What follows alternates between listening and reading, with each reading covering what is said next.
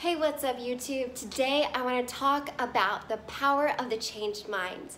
You know what? We could go through life, we could go through situations where we can run away our uh, run away through our situation, or we could begin to ch change things such as our, our hair, the color of our hair, the way we look, the way we dress, even change, try to change uh, where we where we reside. You know, a lot of us will try to change change different situations in our life, hoping for the better. But the thing is, nothing will change until we begin to change our mindset.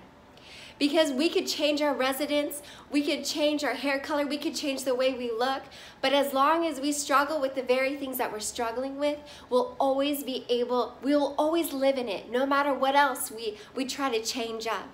So here's my word of encouragement, whatever those things that you're facing, the things that you need to begin to shift in your mind, whether it be negativity, whether it be self doubt, lack of confidence, whatever that is, begin to change your mind because there is power in the changed mind. Thank you so much for tuning in. My name is Christy Love, and that is your 60 Inches to Motivation.